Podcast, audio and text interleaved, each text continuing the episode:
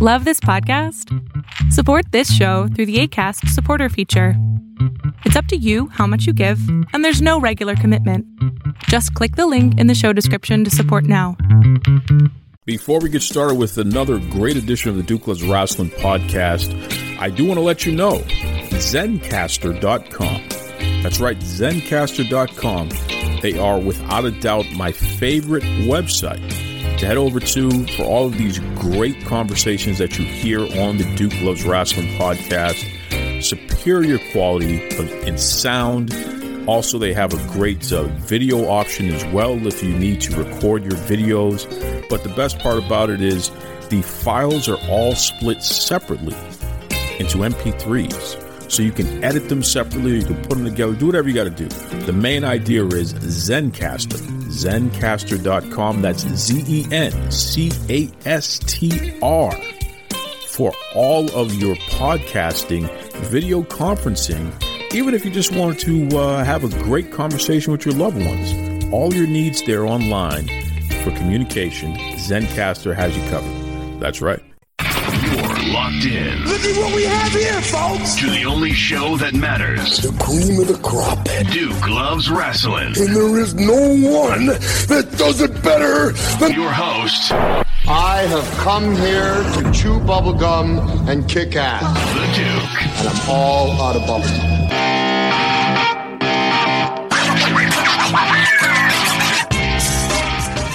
How you doing? My name is Brandon. I'm from Brooklyn, New York. Pleased to meet you. let me tell you something. This is a thing that I've I've learned how to do uh, fairly recently, over the past year, and I know folks, the listeners of Duke Loves Wrestling, they they probably have noticed the format changed slightly in this regard. I'm having my guests introduce themselves uh, because they oftentimes will introduce themselves totally different from what someone else would choose to say. So you just introduced yourself as Brandon hmm why is that? Because most people don't know you as Brandon. Most people know you as something else. Why did you introduce yourself as Brandon? You just said as if they're a stranger. I'm not that arrogant to introduce myself as Low Ki unless it's in the proper setting. We we hear a lot from pro wrestlers about having challenges with identity. Uh, one of the one of the most glaring examples that I can remember, fairly recent, was Sasha Banks, who hmm you know, she took some time away from the WWE, and, and during a documentary, she talked about the fact that she hadn't heard her own name, her real name, in years, and it was affecting her from a psychological standpoint. How are you able to navigate those waters? Well, because I understand there's a separation of those worlds. The problem everybody's doing now is they're blending them. I've always protected my personal life. That's what we're supposed to do. But that's not what these people are doing. What you're seeing now is the the motivation focus is different than my generation. My generation, we had to fight the Attitude Era and the ECW generation. So we had a lot to compete with. All walks of life, but everybody got busy. Now what you're seeing is a lot of imitation and a lot of playing.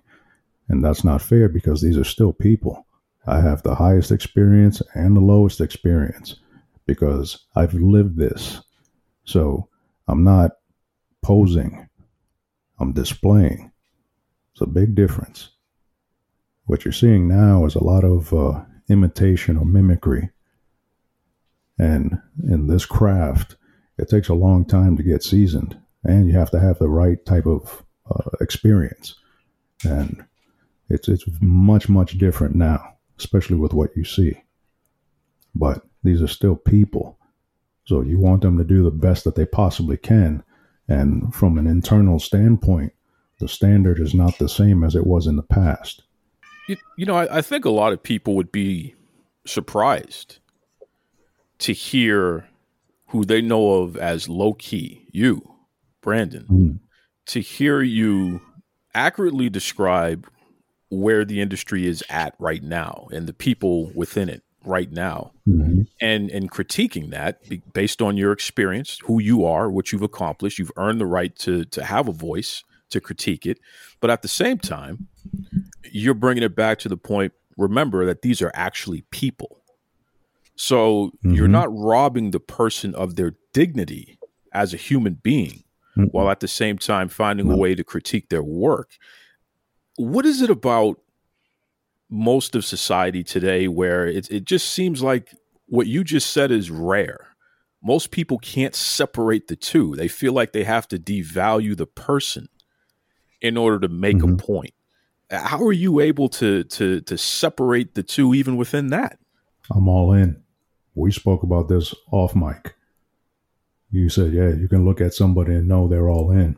A lot of what you're seeing out there, they're not all in. They're talking about it. Then when it comes time to show and prove, they're they're below what they're talking about. So lowering the standard is not doing anybody any favors. When you deal with somebody who's constantly improving, oh yeah, you're gonna get real nervous, especially if you're not doing what you're supposed to be doing. I was in an era of legends at my size, and I'm not a Rey Mysterio. So I had to cut my teeth against killers, the ones that everybody's watching on video now and were back then. So I know my craft because I'm physically experienced to do it. So I don't need to talk in mysterious stories to try to come back to a point being made.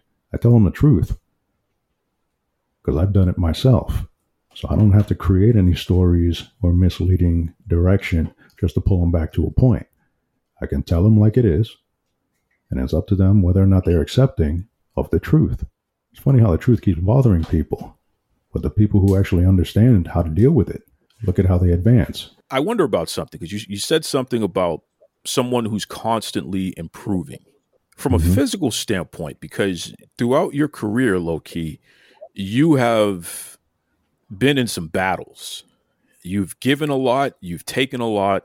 Definitely it's a a a wrestling style and a martial arts style that can beat the hell out of the body. From a physical standpoint, mm-hmm. how are you holding up these days? How do you feel? Much older. Much older. Yeah. Well, but I'm also, I, I train intelligently. I had to learn the hard way how to take care of your body. Plus, I had a lot of good examples around me coming up. And the older generation guys from the 90s and the 80s, their bodies were beaten up.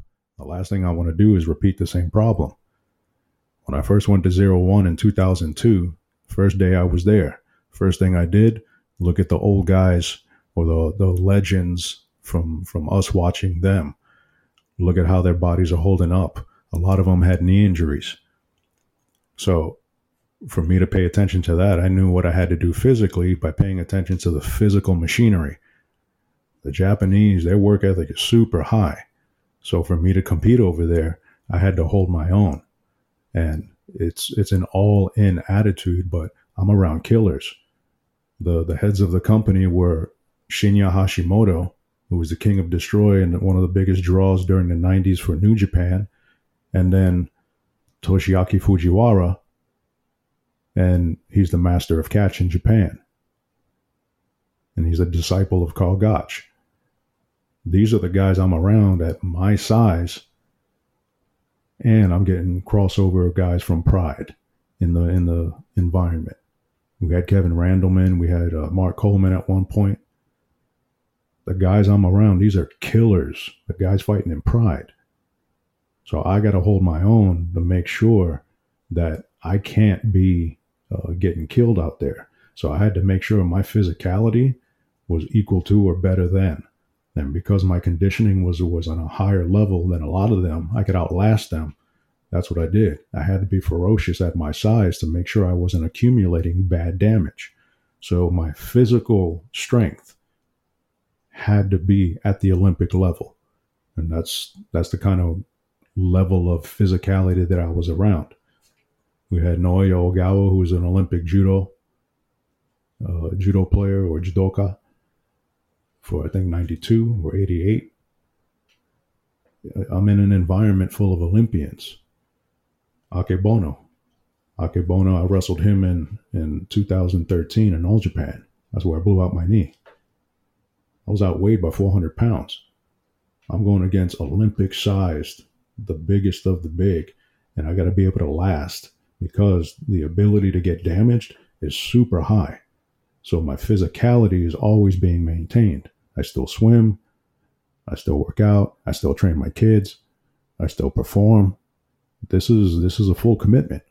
Why? Because the machine doesn't go off when the red light goes off. You got to live with this. So you got to be very, very intelligent about your machine. How does somebody at my size last this long at this style? That's a great question. And just to just to give a little history lesson real quick for some of the younger listeners out there, um, Pride, Pride Fighting Championships, at one point it was the number one mixed martial arts company in the world. Uh, UFC was having financial woes and they were being shut down here in the United States. People were calling it human cockfighting. So UFC had lost mm-hmm. their footing.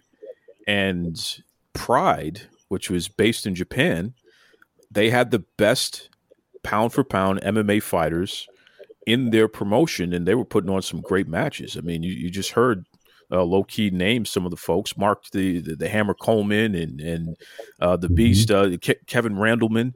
Um, they had mm-hmm. some some badasses there. So Zero One, which is a wrestling promotion that also mixed in some mixed martial arts. You had these MMA guys mm-hmm. come into the promotion, and these were, for lack of a better term, worked shoots.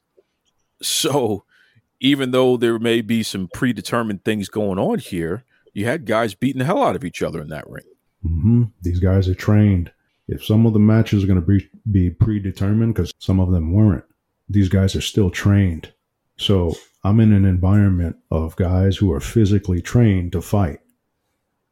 Fujiwara at his age was, I think at that time he was in his 50s. And I think my uh, one of my my first matches in zero one was a tag match after I uh, after I became champion, and it was with Steve Corino against Fujiwara and a young boy, and I started off with Fujiwara and he tapped his knee as if, go ahead, you want to take my leg? So I shot in for a single leg. When I shot in for the single leg, he sprawled, but he took my arm with him. And it was one of the funniest things because it, I was like, he got me he baited me and he got me. This old son of a bitch. He he baited me and got me, and he caught me in a good position, extended my arm with his leg, and he took me in a half crab, and then with his uh, extremely powerful jaws, decided to bite my toe. Um, and he bit so hard that he went through my my shoe and two pairs of socks and still left a ring around my foot today's generation of wrestler will never understand what you just said there. but that's the fun part about what we do. We do it at such a high level, it's mastery. And it's not because we say so, it's because we can physically articulate it. Damn right. Damn right. What a what a story. And that was your first that was your first night at zero one. Well, it was one of my first matches after I, I beat uh, Spanky. So it was a tag match, but it was in a country town. And just me being as trained as I was at that time, he tapped his leg, like, go ahead, you want to take it? Go ahead, take it. I'm like, all right. And I went for it and I got caught foolishly. that is something. 52 years old and, and, and, the old man still got it. That's wow. Oh, yeah. Wow. You know, I, I wonder about something because hmm. let me dial it back to a couple years let's say somewhere mm-hmm. around 97, 98, I'm reading the newspaper and a story pops up about this new wonder drug, Oxycontin, and how this was going mm. to be the thing that was going to take all the pain away. It had a time release formula and it was going to be safer than all the other types of painkillers and et cetera, et cetera, all this stuff. And I, and I remember even as a, as a kid reading that and saying to myself, damn, if if that gets abused, that's going to be a real problem. And I'm here in Massachusetts, mm-hmm. I'm here in Boston. Fast forward to today, okay. we still have an opioid crisis that is just gripping and tremendous. And even kids from, you know, my old town where I went to high school and what have you, so many of them have lost their lives to the addiction to the opioids and things of that nature. But let me bring it into wrestling for Mhm. a second, because there were a lot of people within the generation before you, and even generations after you, and certainly within your generation, who were also gripped by the hand of the opioid crisis, addiction, and what have you. And and listen, there was a lot of pain, man. There's there's there's a lot of Mhm. things that you folks have put your bodies through in order to entertain us. It's something else. For you personally, have you ever had a situation where you may have been going down that road? If so, how did you handle it? If not, how did you avoid falling into those trappings? No, I never got into the pills or anything like that. That's the whole idea behind training. Your body's strong enough to tolerate. It doesn't mean you're not going to be uncomfortable. You're going to develop mileage. You're going to develop, you know, wear and tear just because of what you're going through. But the higher you're trained, the higher capacity you can perform. This is Olympic level. So if you're doing that, your body's going to be able to tolerate it. But there's also technique involved. It's just like martial arts. You got to understand how to protect your body. With what we do, it's not a game. The attitudes that you see, you can see the disrespect towards one another because they're disregarding the physicality. This needs to be technically sound. If you want to do this a long time, let alone do this at the highest level. The highest level, there's nuance that you only get from experience. And that's not necessarily what you're getting today. Why? Because they're physically not trained or as disciplined. I mean, you see it on TV. You see what these kids are doing. They're dropping each other on heads. They're they're putting themselves through tables. They're, you know, the the the injuries are piling up. From a general perspective, do you like what you see in terms of the wrestling product of 2022? No, and don't. In all fairness, I don't watch a lot. It's what I experience firsthand. There's people who are all in, and then there's everyone else. So that's the 99% versus the 100 percenters. The 100 percenters, that one that one percent difference is similar, like what they say about the genetic relation between humans and and uh, chimps. There's a two percent difference genetically. Well, that two percent gap is is pretty big of a difference with what we do, you have to be so committed because making mistakes can total up real quick because you're using your body for this. On top of that, what people don't see is the mental stress that comes along with it, too. A lot of what you see is immature minds being showcased. That's not proper for, for the TV level. So, if that's being allowed, then that's a problem because there should be a degree of competency what you're getting on TV. If it looks like it's weak, it's either those people are incompetent or the people who are hiring them. They're taking advantage of them because that's not fair. You don't want them to go out there and increase the risk. That's why I hated the the, the way that they treated the girls for NXT and WWE on season three. Why? Many of them were too underprepared physically to do this line of work. You don't stick them out there. And then some of them were getting hurt, getting dumped on their heads. So there's a physicality requirement to do this really well. And that whole fake it till you make it, I hate that saying. I always have. Why? Because you ain't got to fake it if you know what you're doing. So you know, the last thing we want is people just mimicking the same bad behavior, doing it over and over again. There's no need, not now. Why? These are people. So somebody's using them. Somebody's using somebody. That's a theme within your philosophy from a general standpoint. And I don't want to put words in your mouth, but I'm going to say something and please correct me if I'm wrong. But you seem to detest the notion of people using people and, and, and people not being prepared to be in the positions that they're in and, and therefore putting their safety and the safety of their whoever's in the ring with them at jeopardy. Mhm. Wh- where does this come from? This this notion of you not really having a stomach for this type of stuff because quite frankly the wrestling industry it's prevalent in the industry as far as let me Mhm. use you up and ride you into the ground and then you know when i can't get more out of you i'm going to get somebody else to replace you and that's that's the the cycle so to speak There's a reason why I always stand out because I'm breaking them. What I did in, in MLW from 2018 to 2020 was I was grooming people. It wasn't asked of me, but it was because people need guidance, especially when they're in an environment where they're being used. So I've earned people's respect. That's one way of doing it. But physically knowing what you're doing and be able to articulate it to get them to do their best. That's what a real leader does. There's so many people who want to be bosses because they can't do this. A leader can do it from top to bottom. So what I did was I led by example. At my size, MLW world champion, but with the ferocity of an Olympian. I set the tone for everybody, but I was building them with me. Everywhere that I've gone, I've built with other people. Why? Because there's a competency level that's required to do this. What you're seeing now is a lowering of the standard and it being accepted on a larger scale, which is then in turn being showcased. They don't know any better. They're using this as an opportunity, but they should be technically competent to protect themselves. What's happening now is not the same as what happened in 2002 with me in Ring of Honor or me in uh, TNA. We were heavily trained at that time, and you have to have the attitude to go out there and get get busy. That's not what you're seeing. What you're seeing is the the psychological yearning for attention. And if that's happening, they're not there for the right reasons. You want attention? Get to work.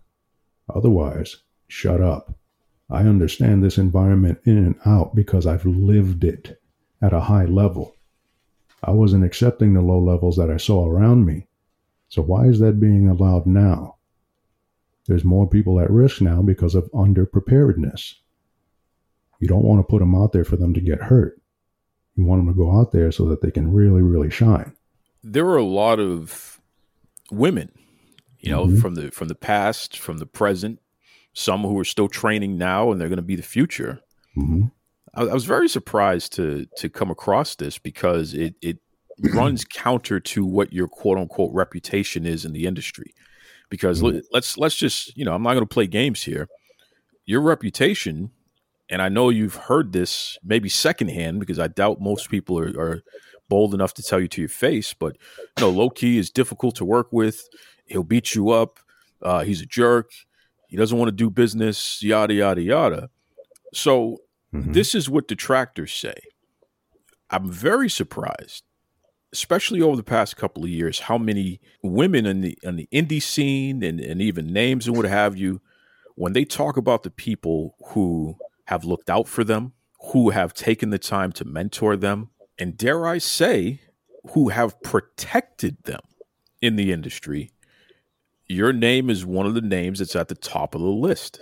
Mm. What is that all about? Because these are two totally separate concepts here. How, how can this jerk who can't do business, who, who, who, you know, he always, you know, stay away from that guy. He's no good or what have you. How can that guy be the guy that women in the industry have a tremendous amount of respect and honor for and, and are not afraid to articulate that to the world.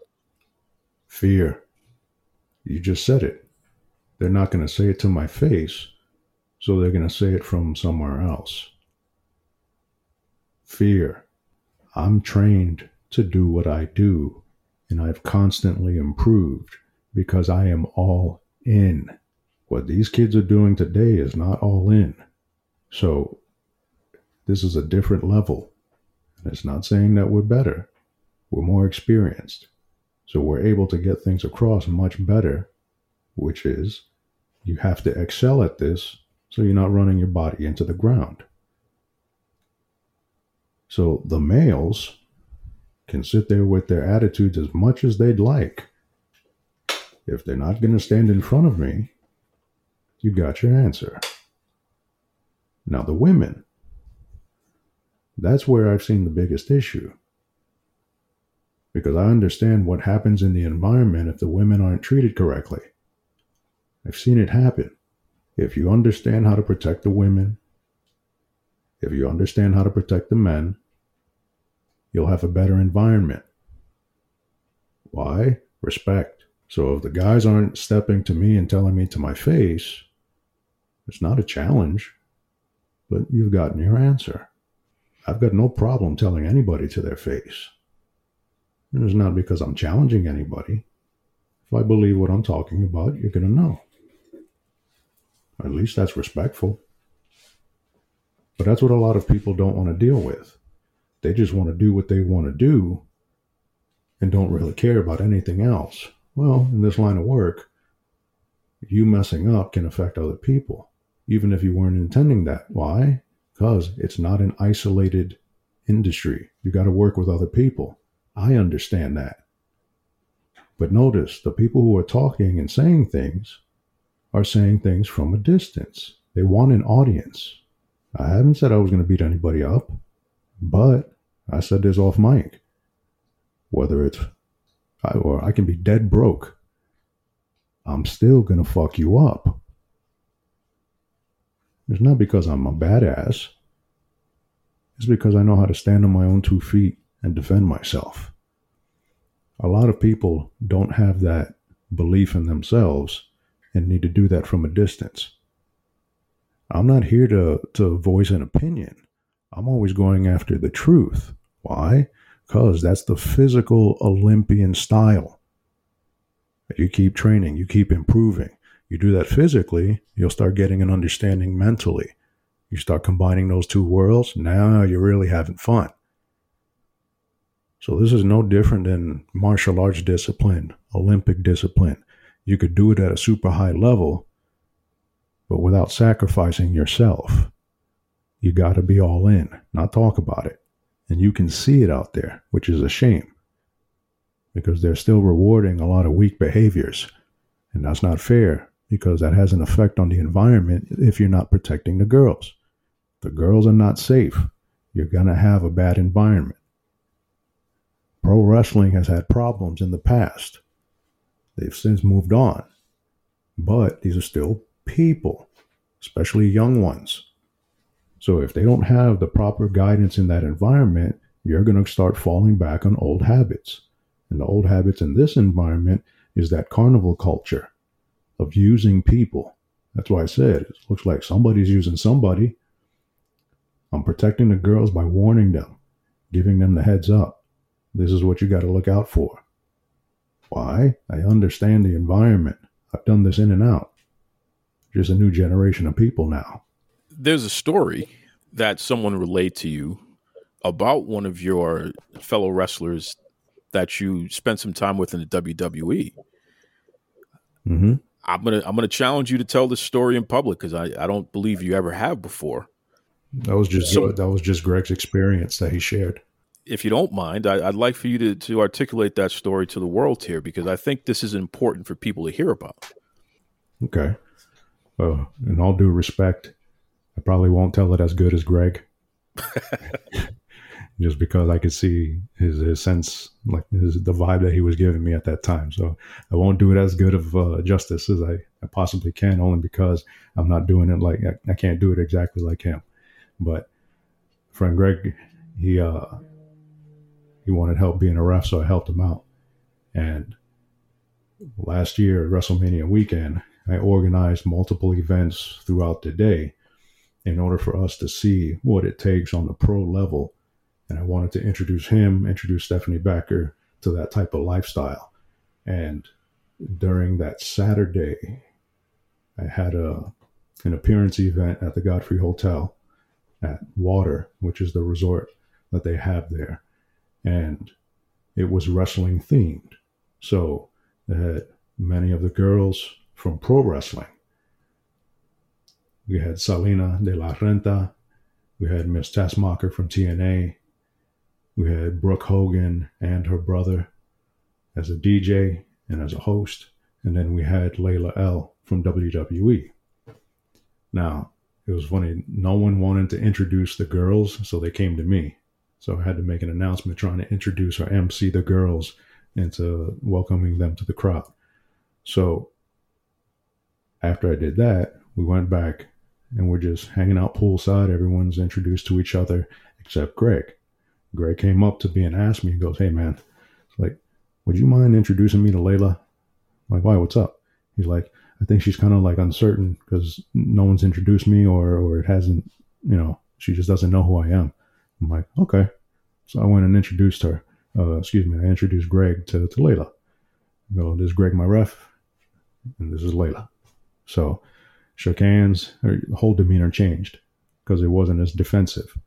So everyone's hanging out. Eventually, uh, clouds started coming through and it started raining. So when it started raining, we had to go indoors.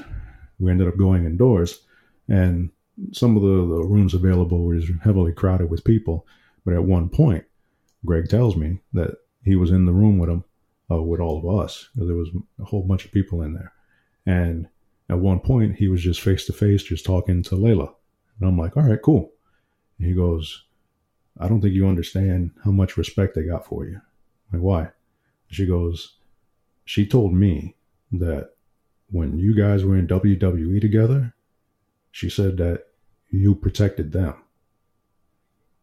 And he was like, that was pretty cool to hear because she just came out and said it.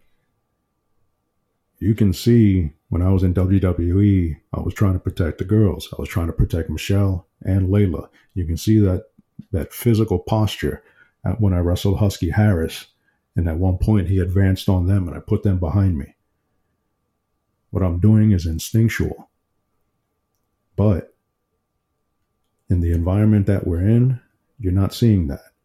And that's an issue of respect. With pro wrestling, I've been in Japan. I've seen that some of the pro wrestling women from the 90s, they get respect. Why? They physically can do this. In the environment that I'm seeing now, it's emphasizing their appearance more so than their physical competency. If their physical competency is up to par, you're going to see the respect for them. Why?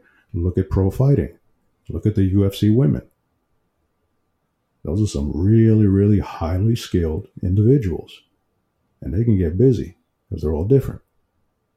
That's what we're supposed to have.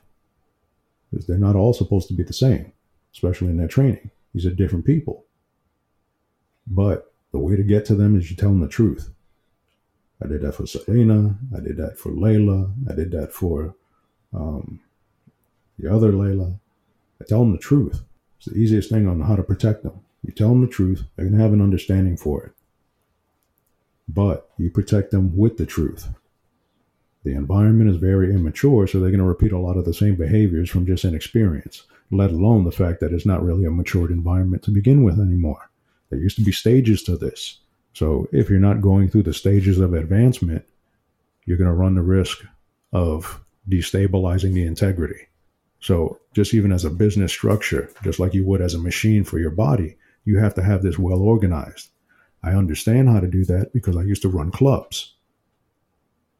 I had to change the culture of a place because we had to protect the girls. We had to protect the women. If it is unsafe and people are disrespectful to them, it's not going to work. Look at what's going on. We talked about this off mic. There is a soft, soft acceptance to abuse towards women. Why do I say that? You're having more frequently male pro wrestlers wrestling female pro wrestlers.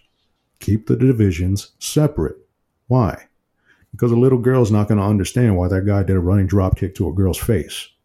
You got to understand what you're doing. There's a level of integrity you must maintain, and there's lines you do not cross.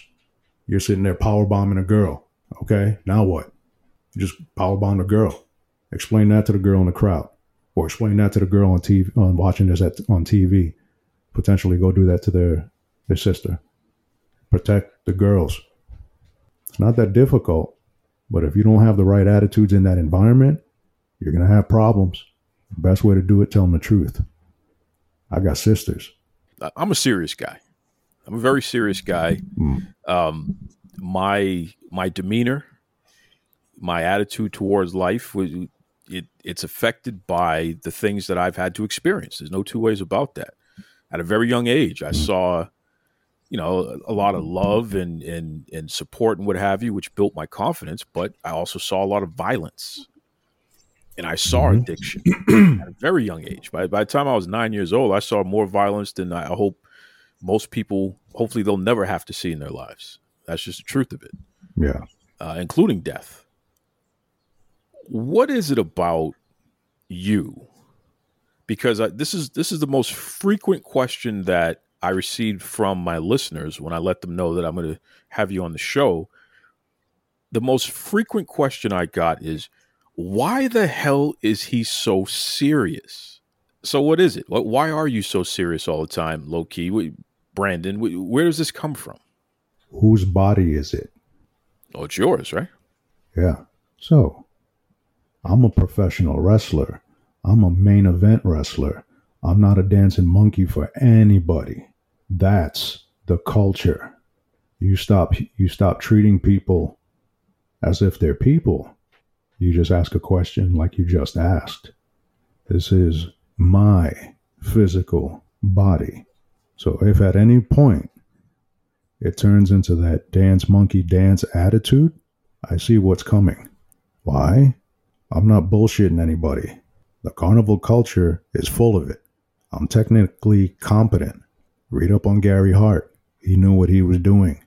You want to be a star or you want to be a main event wrestler? I'm a main event wrestler. I can go anywhere in the world and match up against legends. Not because I say so. I'm physically experienced enough to do it. So, this is my body. When that red light goes off, my body doesn't. So, it's that simple of a balance of respect.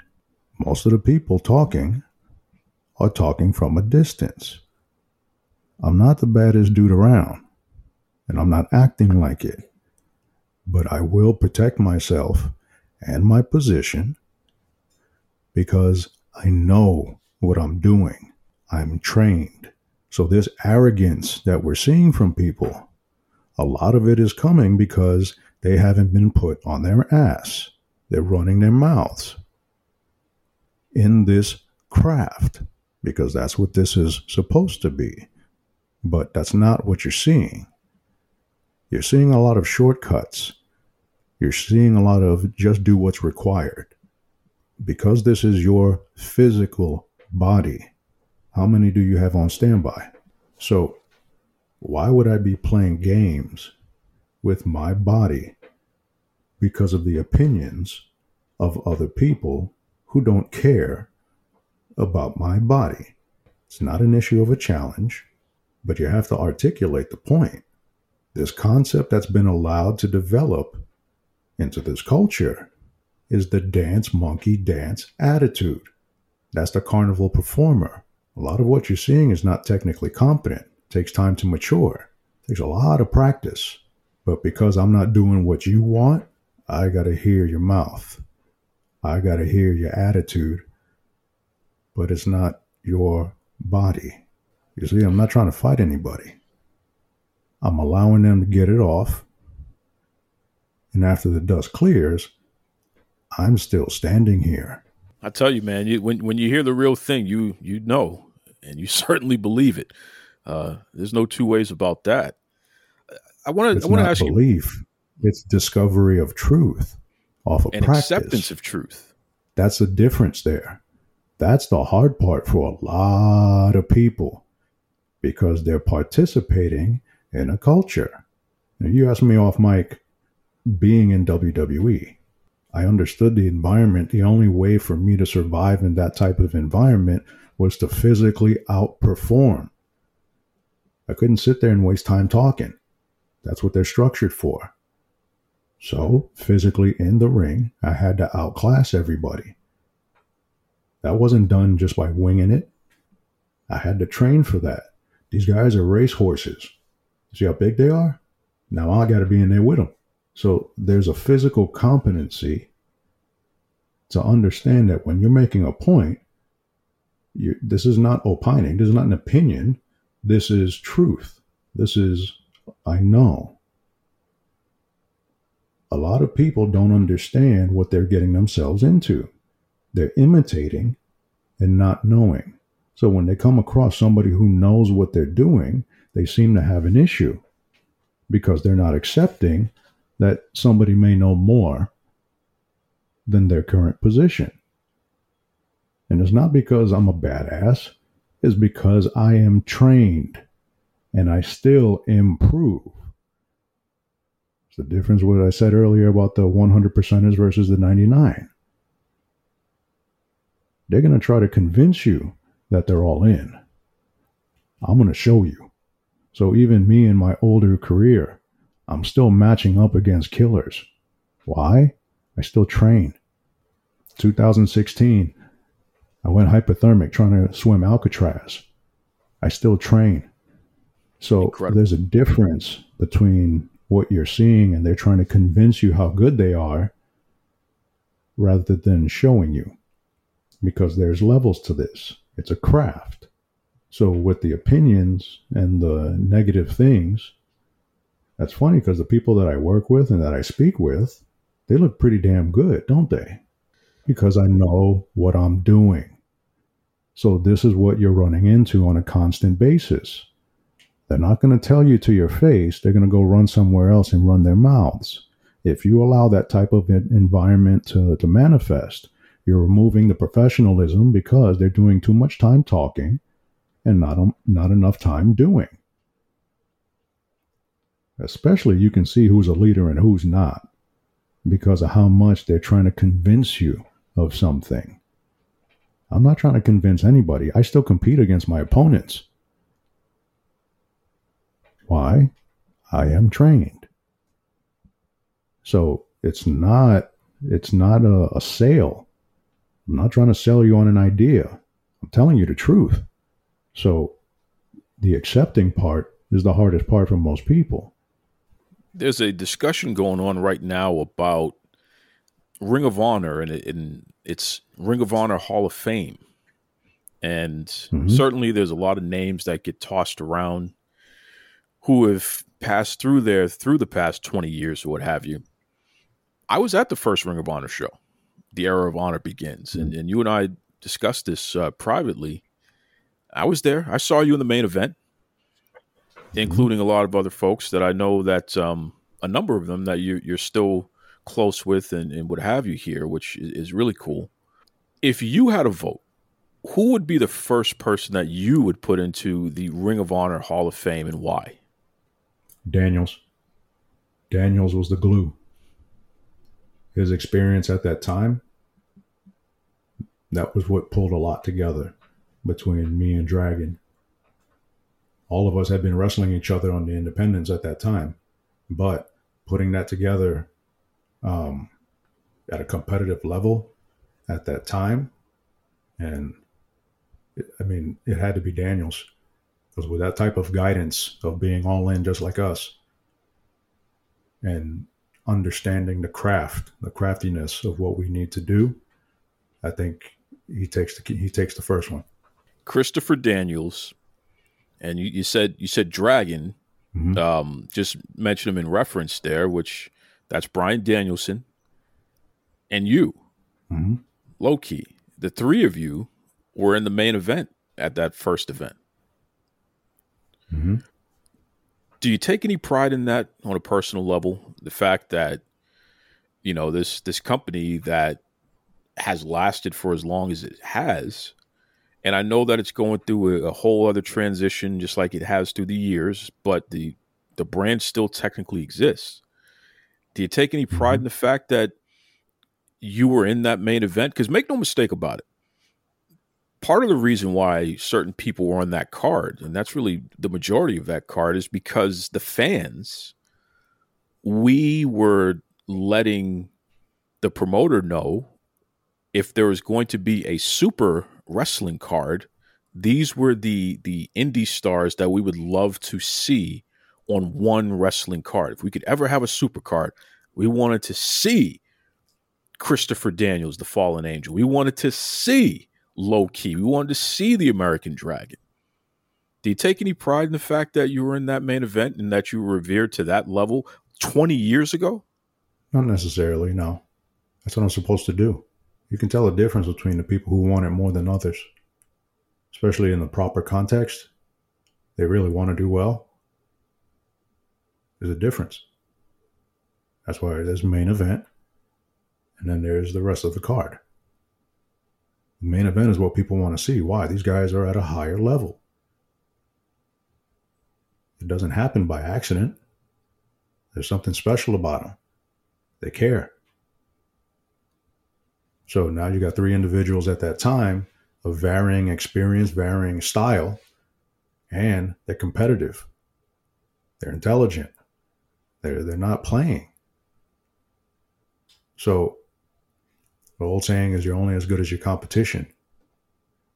When you got that high level competition, that's when you get magic because these guys know what they're doing. They're trained. So there's there's a lot of simple ideas as far as taking pride. I couldn't have done it without those two because it was a perfect fit for us. I think somebody said in the past that me and Dragon was like Ken and Ryu or Ken and Ryu.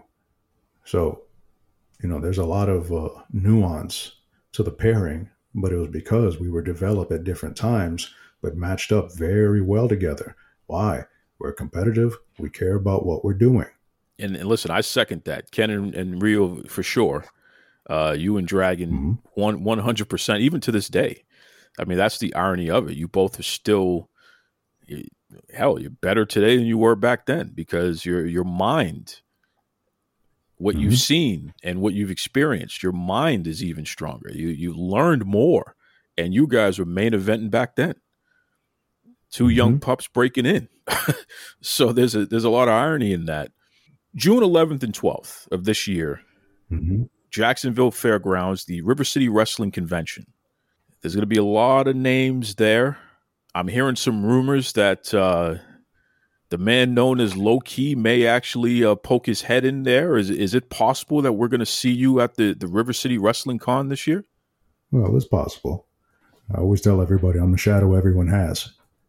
Uh, I think there may be a chance, but we'll know. We'll know in due time. Well, I'm telling everybody out there, River City Wrestling Con, June 11th and 12th, Jacksonville Fairgrounds. Uh, you, you definitely want to make it out there. There's going to be a lot of stars from yesterday, today, and tomorrow. And we may get a Low Ki, not only a Low Ki sighting, but, you know, there may be some ass that needs to be kicked by the man known as Low Ki. so, uh, you know, be on the lookout for that. Listen, Key, let everybody know what's the best way that people can keep up with you and what you have going on, especially as it pertains to events to see you at, or even, you know, a lot of our, our audience are wrestlers who they may have been trained, quote unquote, by Johnny so and so, who took their money mm-hmm and you know then these folks get into the ring and realize that they don't know wrist watch from a from a wrist lock so to speak. For for anyone who wants to get some proper training and and to understand what it means to respect yourselves and respect the craft respect your opponents what's the best way anyone can keep up with you get in touch with you the whole nine yards? I limit my my social media for a particular reason. I want to be effective, but more so, I don't have a lot of time on that. So the stuff that I've put out is usually just set and you do have access to, which is I'm on the Telegram app at the professional LK as the handle. Um, as far as the the training, this is what I meant about the truth. You understand the truth when you're trained properly. I understand it because I'm trained properly. I've had a handful of people come to me about wanting true training. I understand because I've done this and I continue to do this and understand what's required. If you're interested in doing so, you can actually go to another Telegram page and it's called P U R O Control System, if not CS. I'm visited by a dog, excuse me. Um, that would be for my organized, structured discipline that I teach my kids in regards to professional wrestling. I'm teaching people to become main event wrestlers. Why? I understand how to do it firsthand. So if you're interested, contact me through those two on Telegram. If not, I am I L P R O F E S I O N A L E. It's Italian. Il Professionale on Gab. You can send me a message there. If not, I still have the Twitter handle of One World Warrior. Those are the best ways to get in touch with me. I'll do my best to, to return the, the message when I can. But this is the important thing about what you're doing. This is your body. If you're going to do this seriously, you got to understand how to take care of it. You got to understand how to train properly. This is not a game because how many bodies do you have? Well said. Well said. Listen, Low Ki, you're, you're somebody who I have a tremendous amount of respect for. There are very few people who who walk it like they talk it, and you're certainly one of those people. And I I can only respect that. So I appreciate all that you have given to the wrestling industry. And again, I, interview a lot of people, especially a lot of indie folks. I'm not just out here trying to chase uh, big names like yourself, but I, I do care enough about this next generation coming up and, Mhm. you know, giving them a boost, have them have their first podcast episodes and what have you, and, and get used to communicating to the fans in this this modern era, so to speak. And your name pops up so much, especially with with women who are training in the industry, because, Mhm. like you said, it, it- it's an industry that can be um, insensitive Mhm. and carny and ridiculous, and and they target people, especially Mhm. women, try to sexualize them, take advantage of them, Mhm. and that starts even at the training level breaking into Yes. the industry they run into these problems so it's it's very interesting to hear people talk about their experiences with you and how no this dude like he looks out for us and he's always mentoring us and when we even when we see him at shows he he will take his personal time that we know he's busy but he will take his personal time and and speak to us and make sure that you know we stay focused on what we're doing and what have you. And it's like damn that doesn't sound like the guy who who's who's bad business and who's a jerk and who you know no one can get along with what have you. It doesn't sound like that guy at all. Let me let me ask you this because i know you don't do a lot of podcast interviews. Let's say that you decide you know what? I'm done. I did my i did my podcast for the next 20 years. I'm done let's say this is the last one of the last times you do a podcast interview because you got a million other things to do Mhm. how do you want people to remember your legacy, especially in the wrestling industry? I, I, how, how do you want Low Ki to be remembered? Well, I wasn't wanting to be remembered. I loved what I do so much that I'm committing all in. The fact that you're seeing me do this and articulate it at such a high level, you're getting a chance to see how much I love it. I'm not asking to be remembered, but look at what I did while I was here.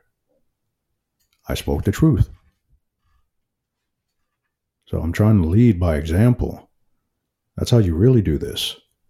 But you have to work hard. I do.